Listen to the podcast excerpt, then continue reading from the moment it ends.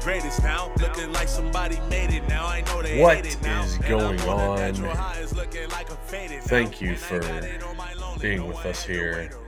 Well, I guess I shouldn't say us. It's actually just me. Justin has some daddy responsibilities, so those definitely are priorities above a podcast. Totally understandable. Producer Rob is, of course, doing his thing, uh, working his magic behind the curtains. So they told me I had to just uh, ride solo this evening. I've noticed I've gotten just a little bit better with um, my Ball and Barrel podcast, so I've had all the confidence to just step up and simply just keep the show rolling in their absence. Please bear with me. I have not had anything to drink, so the good news is I actually may stay on point and may not uh, get off uh, on silly rants. Well, I can't really promise that. but wow, what a weekend in not just college football, but also the NFL. Tons of storylines happening. Not only that, um, just the sense of urgency within each and every drive. It seemed as though every time I looked up, uh, again, not just in the NFL, but also in college, it just seemed as though every play was just just the play that was either going to define the game or even really just the play that's going to either cost the opposing team the game such a great time, such a great weekend for football. Obviously, won't dive into the college part. I will definitely save that for ball and barrel this week. But um, oh man, just uh, I, I I did have a good bit of a trouble trying to figure out what direction I wanted to go with this. So what I did is I basically just picked up some games that I just wanted to rewatch that were not too too long, but also had interesting storylines. A few that I did watch, but uh, I'll go ahead and tell you right now the primetime games, Sunday night football and Monday night football, they are not on this. I did not, I watched very little of the Monday night football game last night. I watched, I believe, like a little bit into uh, halftime. And then after um, I had uh, left the bar, I just I didn't really care enough to watch the second half once I got back home. And Sunday night, I would I rather watch the or I chose to watch the House of Dragon instead of watching Sunday night football. It's easy to keep up with terrible games because you're going to see the highlights on social media or you're going to hear people talk about it. It's it's much easier to keep up with that. You don't have to really just sit and watch. Um, Rob and I were talking about it last night. He goes, you know, for someone who does a bunch of podcast episodes, uh, there are some games that you just choose not to watch. And again, this is just because I didn't watch Sunday night or last night. And I said, Rob, it's it's just different for me now. So my fandom that you know that you know and love that I know and love from you know Sunday Fun Day, where we would start the party at 10 a.m. and keep it going till about midnight or 1 a.m. every Sunday, all football season. That's we're watching every minute of every game. We're analyzing everything with every move, but we're not really too intrigued with anything else. We're literally just focused in on a game. Like that fandom is long gone. It's, I mean, I'm not saying that it's completely gone. I mean, obviously, I still watch the product, but I'm more interested in the business aspect of the NFL. It's just most people just happen to just literally just enjoy the product that it puts out. I'm more intrigued with, you know, really what happens behind the scenes and a little bit more uh, what happens with um, just team building and uh, also just the, the ability to even keep that team whole. So, you know, um, it, you know, call it what you will. It is what it is. I, I even tell you all, uh, and even for those uh, new listeners, I was gonna give you all a shout out, but um, I guess it got too a little deep into. For you new listeners out there, welcome to the podcast, and for those that have shared, thank you for sharing the love. A uh, little little fun fact about me: I of course I love football. Why would I not? It's just I look at it just from a totally different perspective. And I, I've even said on previous podcast episodes to not look at the NFL like I do, because if you do, I assure you, your fandom will die, and it is. You, you don't want that to happen to you. Like for me, I just do this just because it's like it helps me be a better podcaster. So I watch the, I watch the product to help me translate into being better at this and just simply just having relatable conversations that pretty much the everyday man or woman can just simply just look at their television have an opinion on and it just gives me a platform to actually just talk about said opinion But enough with that. Let's get right into it, everyone. So the very first game I want to talk about is the uh, the Baltimore Ravens against the New England Patriots, and we're already kind of starting to see pretty much everything we've already speculated this entire offseason. Matt Patricia is calling plays for the New England Patriots. At first, it looked good. Mac Jones is completing the ball. He's moving the chains efficiently. It looks good. It's he, he's doing really well, and I believe he even uh, scored a rushing touchdown. I believe it was either the uh, the first initial drive or it was either um, like within like the first division of the game. I'm pretty sure it was. Yeah, actually, I think it was the second quarter. But we'll get into the, the Baltimore Ravens here in a little bit. I want to stick with the Patriots. So, unfortunately, Mac Jones gets hurt. It is what it is. It's a it's a very violent sport. It's going to happen. We talk about how it's going to happen, and it's already been diagnosed that it's a high ankle sprain. Speaking from someone who's uh, had a high ankle sprain before, it takes about at least a month, not at most a month. It takes at least a month just to even to get it to feel right. And that's not even just counting like the restricted movement that you've had within that month. So the Patriots are trying to rush him back within a month, but Mac Jones, it's already been reported that he wants to get at least a second opinion to where he possibly wants to sit, sit out six to eight weeks that sense of urgency, and we'll definitely get into how important the urgency in the NFL is later. That sense of urgency is just now for the Patriots. They understand and they look at their division as if, like, all right, well, not only was was it the Bills that we have to worry about, uh, apparently we may have to worry about Tua and the Dolphins. Zach Wilson's going to come back, and the Jets have looked somewhat competent, just you know, at least from the flashes that Joe Flacco can produce. The Patriots can't just you know sit on their hands and just really hope that Brian Hoyer can keep their season upright. Now, we already give a little bit of a backlash on backup quarterbacks within this podcast, but it's, ladies and gentlemen, it's just a simple reality. You're they're, they're backups for a reason, and the worst, and we say the worst thing a backup can do is play. Eventually, that catches up with you. Cooper Rush is looking like the outlier. He's technically three and zero oh as a starter, dating back to last year, but you know that that's I don't even want to get into that. And that that, that I, and that's another team that uh, the the Dallas Cowboys they did they did not make this at all, and they they don't need to. But anyway, but sticking back with the Patriots, it's already kind of getting ugly already, and if there's already that internal um, divide, you know that it's already going to just kind of spew out into the team Patriots fans, we, we said it was going to be a long season, and it looks as though we didn't even make it into uh, uh, towards October to where we're instantly just kind of just going like, can this be a four or five win team?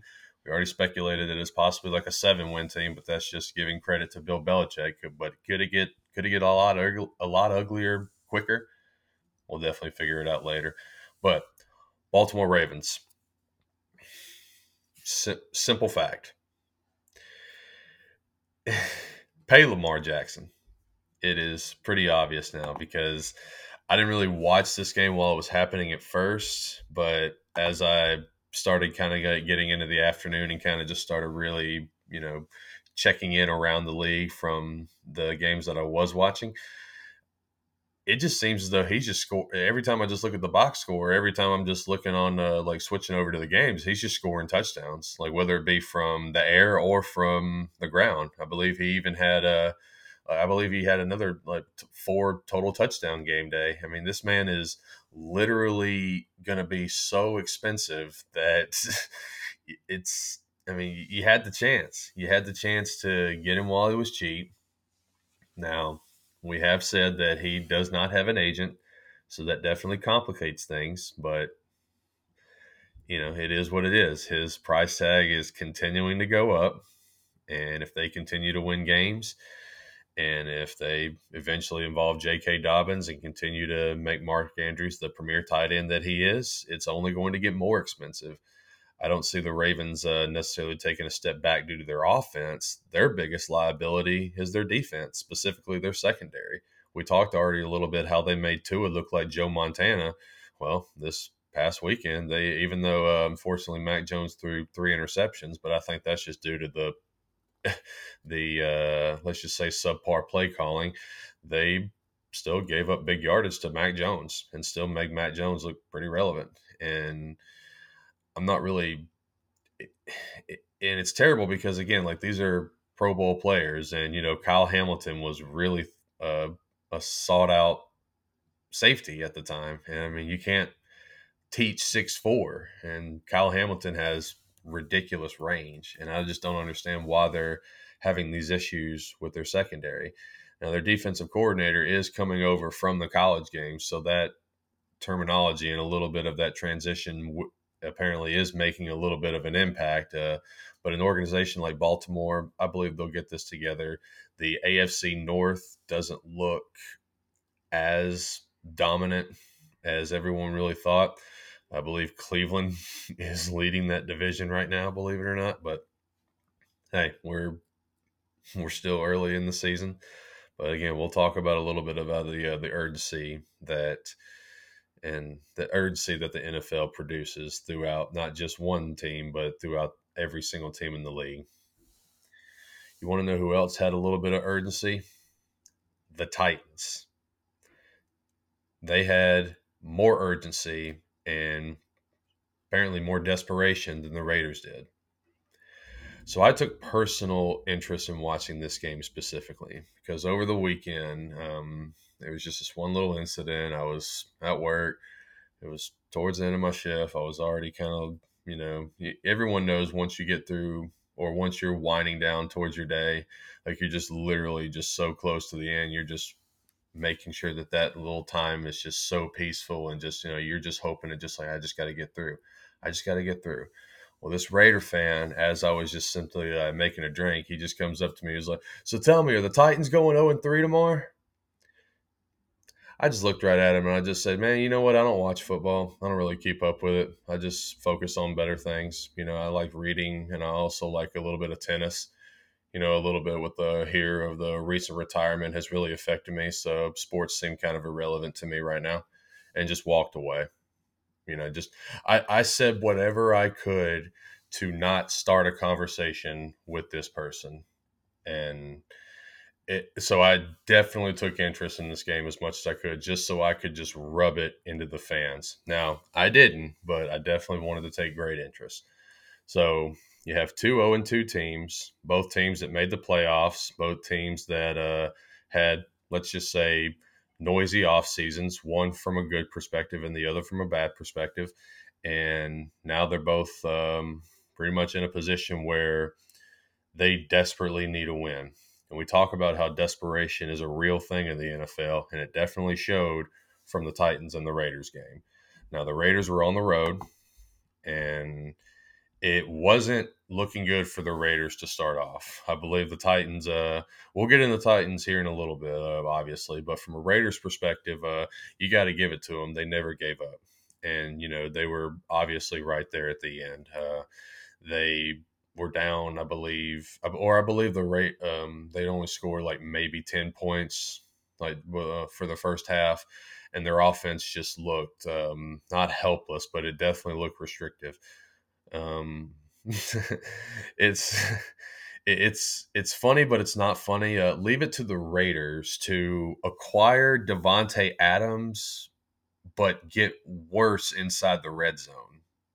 It's very that, that that just seems like a very you know like Raiders or like Browns or Jags or um, you know I guess I guess you can throw Texans into that equi- uh, or into that group. It's just like how does that happen? Like you know how do you especially with his old college roommate? But you know hey it's not like you know Green Bay's lighting it up either. But still it's it, that's just a once I saw that I, I just I had to really just make sure that that was true. But yes, so like, as even though a team acquires Davante Adams uh, and has Darren Waller, unfortunately, um, no Hunter Renfrow um, or no no showing of Hunter Renfrow as far as up on the production line. I don't know if he had um, if he had played or not. I really wasn't really paying attention to that. I believe he played. I'm um, trying to think. Let me even kind of scroll here didn't show up on the stat line. I'm guessing he didn't play. Again, I didn't really wasn't paying attention that much to the Raiders. I was just really focusing on the Titans. But what I did see, obviously, from the Raiders is just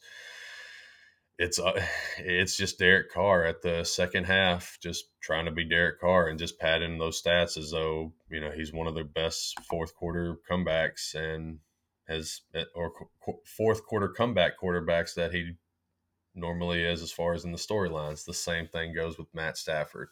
Just difference is the Raiders won. Um, Raiders were actually in the playoffs recently, and that was just with a special teams coach. Matt Stafford gets a legitimate head coach and goes to the Super Bowl and wins. But and you know, speaking of going to the playoffs, it's it's funny how Josh McDaniels continues to say you know, we got to learn how to win. And now it's even starting to kind of even show a little bit of that frustration, uh, not just from star players, but also a little bit of like a little bit of the coaching staff. So I read that, you know, the first uh, two weeks it was already just a little bit tense just because of uh, like, you know, just the lack of production and just a little bit of a, uh, I guess the lack of accountability. And now this happens and now they're 0 and 3.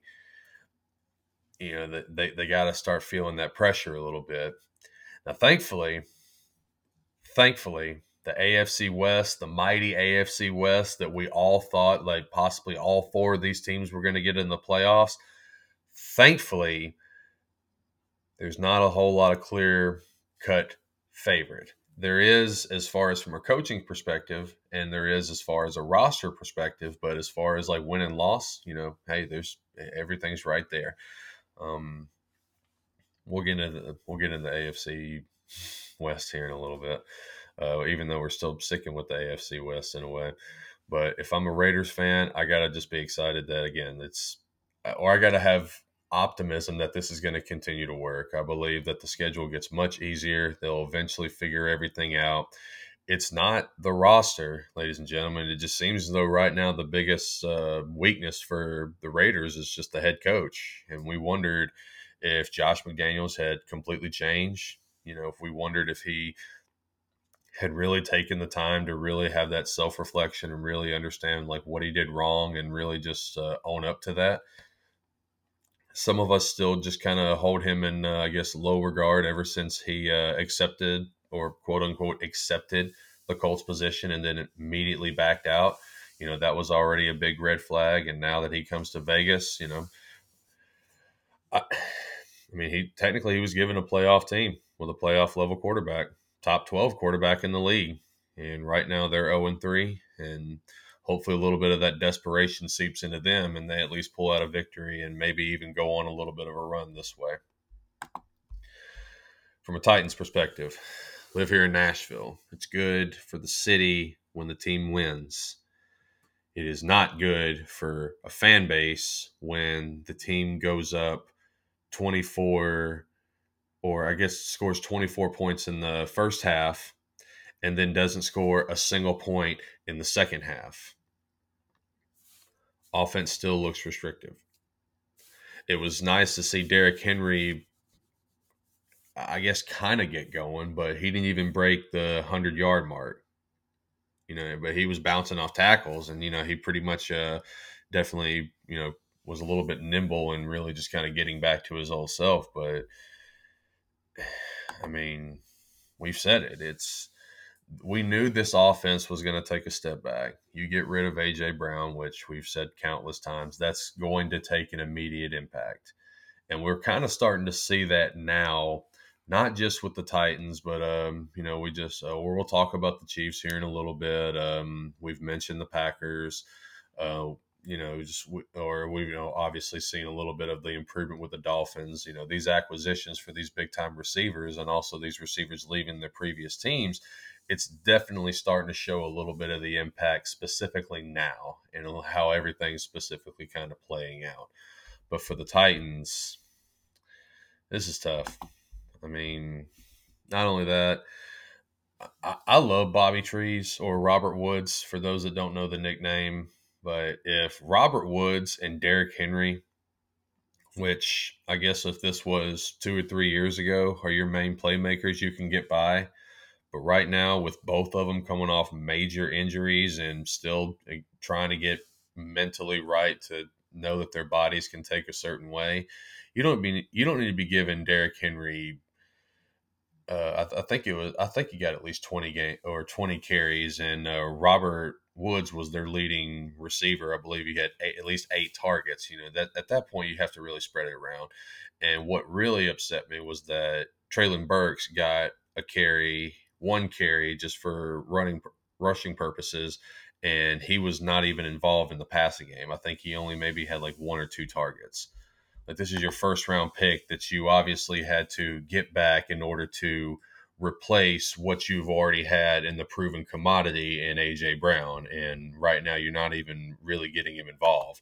I understand you wanting to win, and you know, thankfully, they're in a position to where their division isn't that great. Although they're one of the three offense and offenses in that division that just look very boring, very just stone age. It's funny how the Jacksonville Jaguars are the most competent team or offensively in that in that division. It's funny we're already with the Jaguars. It's we're that's right the next talking point. So here we are, ladies and gentlemen. It is um when I rewatched this game, I wanted to make sure that this wasn't just a just a complete shootout. This was a legitimate game and that it eventually turned into a complete ass whooping. This game was 16 to 7 at halftime. Just a one or two score game. It's very it's it's very it's not one-sided, but it's a good little stalemate. Everyone knows that Justin Herbert's hurt. If my quarterback is hurt and he has possibly more than one or two broken ribs, I'm not having him throw the ball 45 times. That's the first thing for the Chargers. We'll get in, we'll give the Jags their flowers here in a little bit, so we're just going to stick a little bit with the Chargers and their blame. That's the first thing. The second thing is Brandon Staley is showing more and more how he is a fraud himself you know, Justin loves to hate on them uh, them Arizona fraudules. Well, I guess now we can add uh, Brandon uh, Staley or Brandon Stale, and we can just simply just add him to the fraud list as well, because his message is getting stale. The defense is obviously giving up points. It's how do you score seven points and like how do you like you only scored three points in the second half of that game? Brandon Staley, what the hell are you doing? Like you have Justin Herbert as your quarterback, and if you're going to have him throw 45 times, like can you at least have a good bit of that actually score? Like it just seems like just 45 chances for someone to just come in and just you know break more ribs or get him more hurt. And you know that's another reason why everyone was calling. I believe in like the middle of the third quarter where it was, um, I believe it was 31 to 10. Like why is Justin Herbert still in this game? Especially if he's hurt. I just like you're just asking for not only one of the young franchise quarterbacks to get hurt. You know, this is one of the young faces of the league. Like the league is better when Justin Herbert is slinging the rock. Brandon Staley is just showing that he just he may be in a little bit over his head. You know, last year he was able to play us off you know, he was even able to. Uh, it's always funny when the media announce or uh, anoints people, uh, specifically the sports media. Um, well, we just you know talked about Josh McDaniels here a little while ago. He was another person who was anointed. Right now, that's kind of at least right now that's looking like a disaster. Um, Brandon Staley was another one. And what's unique about Brandon Staley is that you know he would talk about a, a process, and he would talk about analytics, and he would talk about being aggressive. You know things that it's definitely a little bit of play on the media because that's something that they're all for. So they're always just kind of like, oh well, if they're doing, if this person is doing this, then it's up to the team to just execute. Well, yes and no. It just depends on the situation. Brandon Staley is showing that he is getting exposed more and more each week. And it really goes to a point that Rob and Justin and I have basically just been talking about with either anyone on this podcast or just, you know, off air. It's it's amazing what actual NFL coaching will do to not only a prospect, but will do to a team. And there are games like this that show exactly that this was Doug Pederson going up against Brandon Staley. And it's very easy to see who came out on top. Trevor Lawrence looks like he has completely resurrected his career. And again, who would have thought that actual NFL coaching could help an emerging NFL prospect? You know, he's uh, it's great to see James Robinson um, back balling after his Achilles injury. I was thinking about that as well. It's um, it's all it's almost um, again just a such a testament and just a, a huge applause to our modern medicine as to how you know these world class athletes like how much the human body can really withstand and you know the technology and the medicine that we have to actually be able to reconnect uh, whether it be bones tendons uh, you know anything and we're able to just yeah like the, those those uh, recovery timelines are just just shrunk and it just seems as though this is like once you just kind of just get acclimated to whatever you were doing hell even if you are working a regular job and you happen to just uh, you know tear your acl or separate your shoulder just doing an either an extracurricular activity or falling down the stairs or whatever the case may be and you know you feel better much quicker. Now the pain may linger for a little while, at least just like when it rains or such. But for the most part, you feel better and you're able to get back to doing whatever you're doing. James Robinson had a major injury in a, a torn Achilles, and it looks like right now it's not even phasing him. Great for medicine, great for the league, great for the Jaguars. It's they. Uh, I guess I'll go ahead and just give them their flowers. I mean, they they look good. They look really good. And right now, the AFC South doesn't look good. We thought the Texans were going to take a step forward. They seem to be regressing. I understand the situation with uh, with Davis Mills and even a little bit about with their head coach, but it is what it is. They're not winning games. They're in games, but they're not winning games. The Colts look well. We'll get into the Colts here in a little bit. The Colts are the Colts. Um, you know, obviously we just talked about Tennessee and how, you know, they're limited what they're doing offensively. And it just seems as though their defense just keeps taking blow after blow when it comes to injury.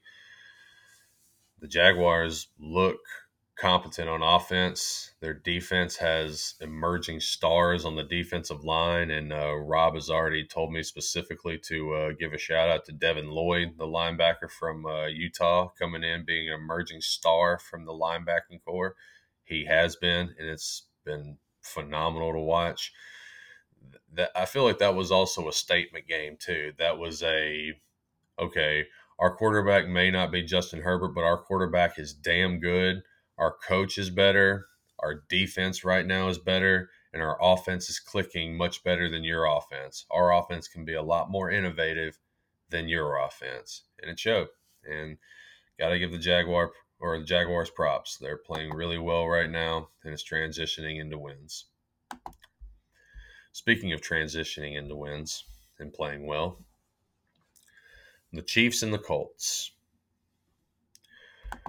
We talk about how desperation is a real thing. And we've already said that it's a real thing in college. Well, think about how much that desperation and think think about that type of desperation and just multiply it by a thousand and you'll have reached the intensity of the desperation of the NFL. The Colts need they were going to just do everything they possibly could to come away with this win. And from what everyone was saying, at least just from a betting standpoint, everyone was loving the Colts because the Chiefs were given just such a fair, I guess, uh, favoritism, or uh, I guess they were the clear favorite and you know the Colts, you know, coming in knowing that they haven't won a game yet. They unfortunately they're the one of the first team, one of the teams that come in with a tie, and you know they're they're also at home, so you gotta you get this is the time. This this is the time, and the Colts took advantage of it. Matt Ryan still doesn't look good. He got sacked five times. Jonathan Taylor is doing what he can. He's getting enough opportunities, but you know, people are just stacking the box as they should.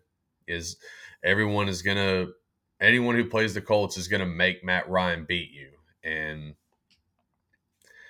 I mean, I mean, the score was 20 to 17. It's not like Matt Ryan just, you know, threw for like five touchdowns or anything. Those days of Matt Ryan are gone. And it's, I think that's also a internal conversation with um, Frank Reich and Chris Ballard as if, um, like, man, like maybe we should have hung on to Carson because at least, at least with Carson, we were at least put into position to make the playoffs. But right now, we just don't even have any type of look on offense. And the look that we do have, or at least we think, hope we shouldn't have, is not good.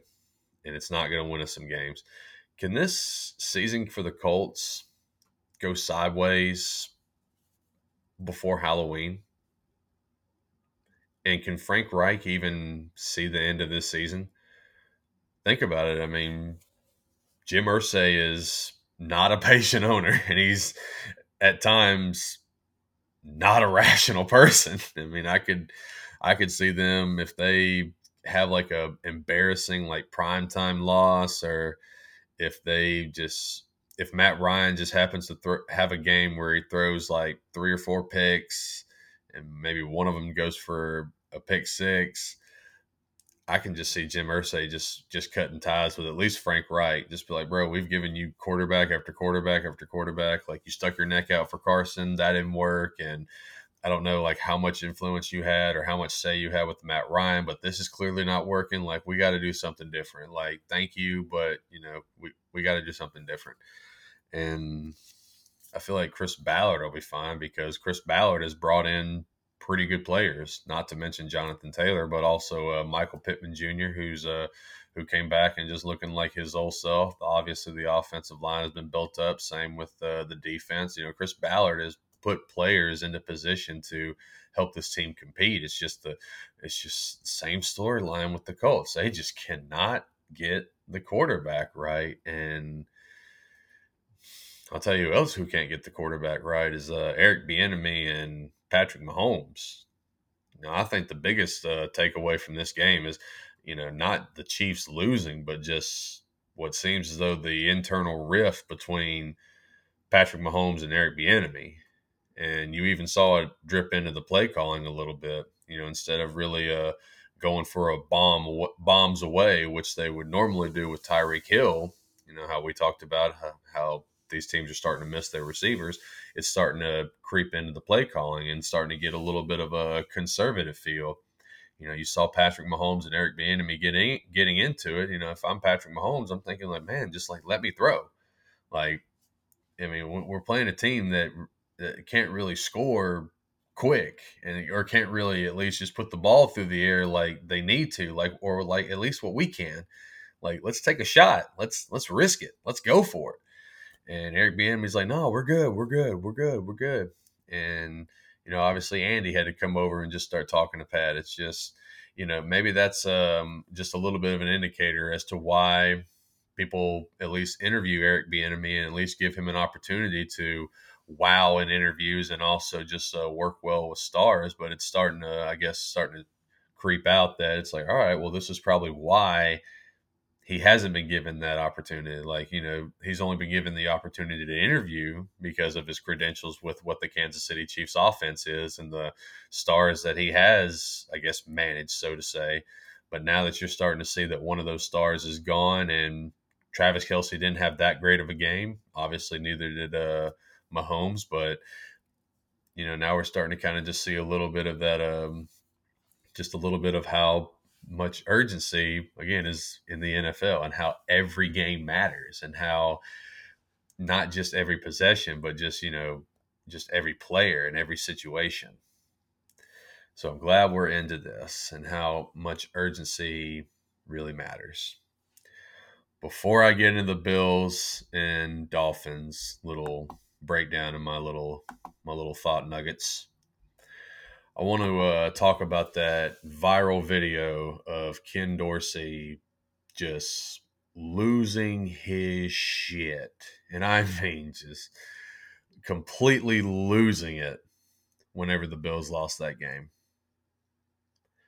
I saw that and I thought, that's why the NFL is so much better than basketball, baseball, hockey, soccer, eh, it, to some people, maybe even the Olympics. Like just just the urgency of everything and like how much everything goes into it.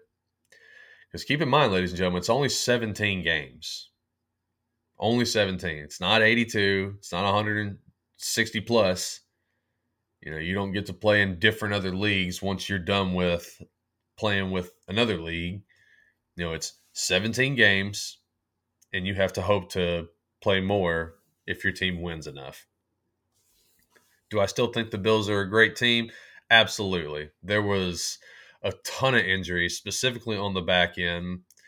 Uh, hopefully, hopefully they're back for the season because if not, Buffalo could be in some real trouble. Uh, not to mention that it was in Florida. It's hot as hell. It's, you know, you could definitely tell that Buffalo was affected by the heat. You have Josh Allen, who's just kind of just doing everything as he normally does, but in that heat, it'd be nice for someone else to kind of share the workload and not have him just completely carry the team. You saw Stefon Diggs cramping during the uh, or towards the end, just happen to just lay on lay on the ground and just have someone just literally just keep rubbing his legs. And Tua and the Dolphins took advantage. But you know, getting back to Ken Dorsey, that's why the NFL is just pulling away from every other sports league because it's that level of urgency. It's that level of uh, desperation or you know working working long hours like a complete grind and just putting everything into and trying to find any little advantage that you can just to gain the upper hand because again we all know that the NFL is a schematics and thinking man's league and when you see someone act like that, and especially the way that that game ended, you'd be pissed too. It's just like any other job. Who hasn't had that level of a freak out? Whether it be in not getting a promotion that you wanted at work, whether your kid acts up in uh, acts up in public, whether you lose in fantasy, whether you lose in a bet, whether you're in a fight with your girlfriend or your boyfriend, husband, wife, whatever. Like we've all had that level of freak out. The only difference is we don't have cameras on us when that freak out happens. So when that just shows that again, like this is this is anyone's like anyone can relate to that. That's just someone doing their job and at that point their job happens to be a win and loss business and at that point, you put everything in and you come away with the loss, you're going to be upset, as would anyone else. Now, getting into the actual Bills and Dolphins game. This was this was already on upset alert. Again, we had talked about the injuries, but it's upsetting how the Buffalo Bills just refuse to run the ball. Now, Devin Singletary did have a pretty decent game yesterday, but that was receiving. A lot of that came from the passing game. Josh Allen was the one who was running the ball. And if Josh Allen continues to be your primary rusher, then that's a problem. Now, Josh Allen had eight carries and Devin Singletary had nine, but Josh Allen had more yardage. I guess they are still, or I guess I, I guess it's Sean McDermott's call, or Ken Dorsey. I don't know. Uh, they James Cook must have did something in either in practice or they're still they're still remembering how he fumbled when he was given the opportunity. I mean, it happens, you know. But right now, that right now the Bills just do not have a run game we weren't able to really see that at first because again they were just completely dominating everybody and Josh Allen is just looking in mid-season form but there are games like this that just show that having a running game that's not your quarterback definitely helps. I heard a little uh, tasty nugget today that dating back to last year the Bills are 0 6 in close games. The only team that's in comparison to something like that are the Texans. So if you can keep the Bills score close, if you cannot have them just completely run wild and get up 21 points before you even blink, you have a chance to beat them. I still am not on the Tua, uh, the Tua train. Rob and Justin are on the Tua train. I'm not. I mean, he. I mean, I, I'm surprised he even came back into the game. Personally, you know, not only am I surprised, I'm pretty sure the NFLPA is surprised as well. So surprised they're even uh, having conversations about it. So we'll see how that plays out. Uh, hey, but you gotta give it to Miami. They're three and zero. Oh. They're feeling good, and props to Mike McDaniel, their head coach. His first three wins of his NFL career are against Bill Belichick, John Harbaugh, and Sean McDermott. Got to give it to him. That is very, very impressive. You know who else is impressive? Them birds. Fly, Eagles, fly on the way to victory. I don't know the rest of the song because I'm not a diehard like Rob, Justin, and John.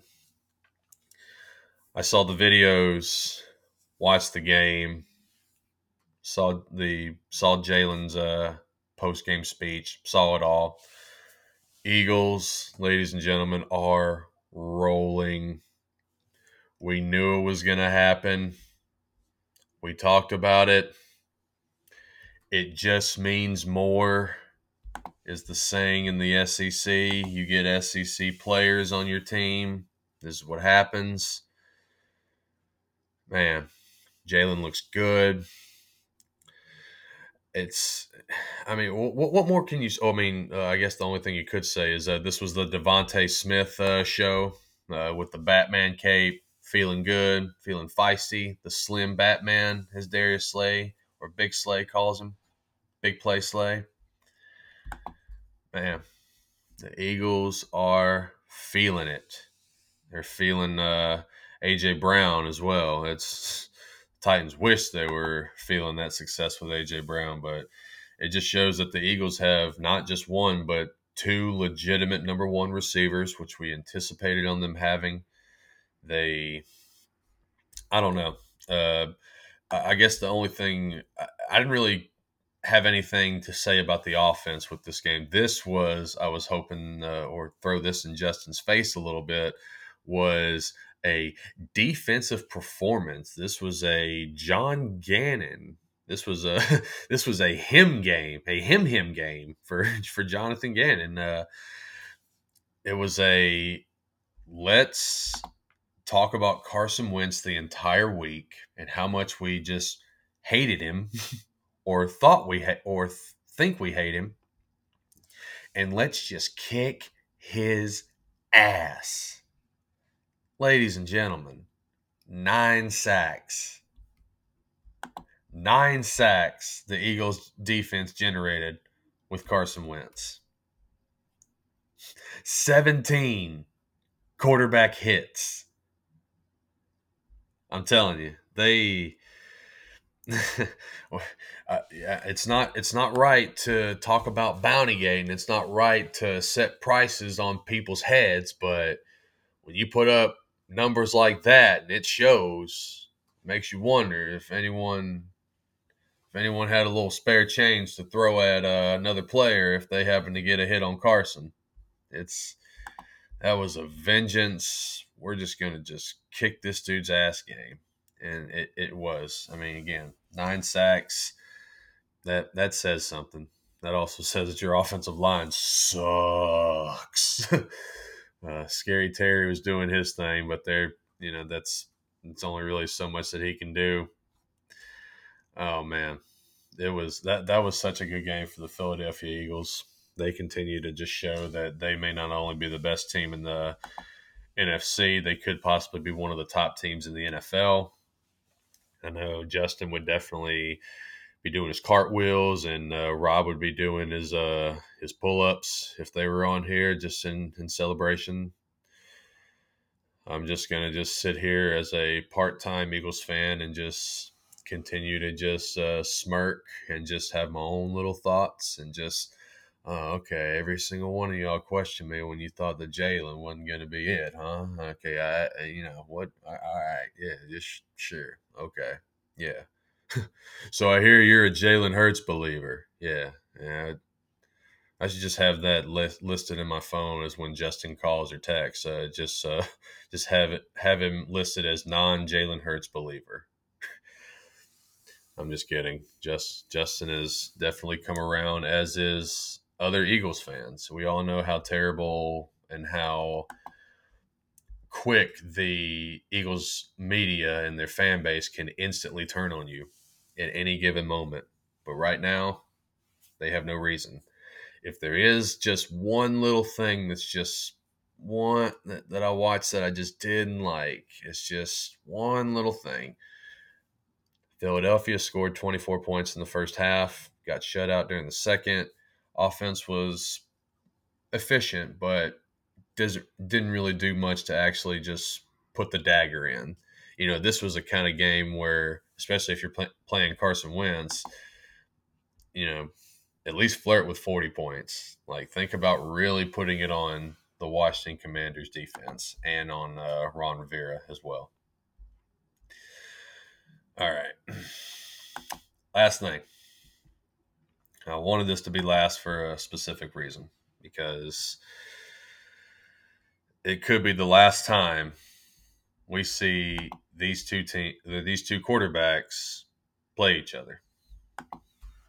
With the way that their teams are going, if they were to make the playoffs, it could be uh, one could be a division winner, one could be a wild card. We'll see, but I'm treating this as this was the possible last time that Tom Brady plays Aaron Rodgers. And it was awful.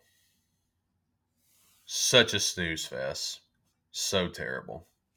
Both teams, both sides. They, good lord, like, I don't know. Like, neither team wanted to win this game. And I think that's more of an indictment on Aaron and the Packers because Tom Brady didn't have obviously Mike Evans, didn't have Chris Godwin, didn't have Julio Jones. Russell Gage had what seemed like a million targets, and they still come within a possible two point conversion and a mishap of going into overtime. Aaron, what are you doing? what are you doing, Aaron? You got paid all the money. You superstar. What you, what are you doing? Now they did come away with the win. I guess that's all that matters. But seems like Aaron is back to his old self. You know, just the woe was me. Or I guess he should say his old self. He's always been like this, but I guess he's still in midseason form right now. You know, woe was me. We fumbled the ball early. Now we're just going to just pass a good bit. I don't believe in my receivers. Um, I, I, mean, well, I, I, don't believe in my receivers other than Romeo Doubs. It was it was good to see him finally get involved. That's good for it's good for my fantasy team, but we won't need to talk about that. But I guess I guess Aaron is just really just at that point to where he he he just has to change his ways. Like he can't just shut off anybody anymore. He doesn't have Davante to just throw to. And it from this Sunday it looks as though it's like, well, if the run game starts failing him, then he'll just start taking matters into his own hands and just start chucking the ball around. We knew that this was going to be a different offense. And now the spotlight, I believe, is on Matt LaFleur because we're already seeing Matt LaFleur and Aaron Rodgers already kind of like getting into it as well. You know, we see Aaron with the eye rolling and the head shaking and putting his arms up, just kind of like, what are we doing? And even just coming into the sideline, just uh, looking as though he's uh, confused, and even just kind of just uh, hearing what Matt LaFleur has to say, but instantly shrugging it off. And again, ladies and gentlemen, this game came within a two point conversion from going into overtime. Tom Brady had to just make one final drive, which we've seen him do countless times to put his team in position to win. And again, if it wasn't for an unfortunate mishap, who knows? Maybe they could have got it. It went into overtime. The game would have been a lot more entertaining. No one wanted to win this game. The Packers should have the Packers should have just blew out the Tampa Bay Buccaneers because the Packers at least had at this point better weapons and still only put up 14 points. If I'm a Green Bay fan, I'm kind of worried because if I mean if Dev- I, I, and we knew that Davante was going to be this or not this big of a void, but we knew was going to be a void. But it looks as though what's left is just nothing because Aaron is not willing to he's not willing to just let go of I guess faults during the game. And that's normally been his legacy anyway. What's also been his legacy is he doesn't throw picks. And when he does, that's when he normally is just kind of like, all right, I'm out of it. Once he threw that pick, it's like, okay, I'm out of it. Whatever. I can't I can't be messing with my QBR rating. This guy may have all the rings. This game this guy may have all the records. But I've got the efficiency. I've got the QBR stuff. That's me. Good old AA Ron. Have to think about me. I appreciate everyone listening in. Hopefully next week uh, Justin will be back. If not, we'll be uh, rocking and rolling, you know, riding solo. I'm riding solo, riding solo, solo. Yeah. Sorry about that. Subscribe to the podcast. Tell your friends. Tell your enemy. Tell your enemies. Interact on the socials. When you get time, please leave a review. Let us know you have left a review. That way we can give you a special shout out on the show live. Please leave a review. Subscribe to the podcast. Have a good week. Who dat?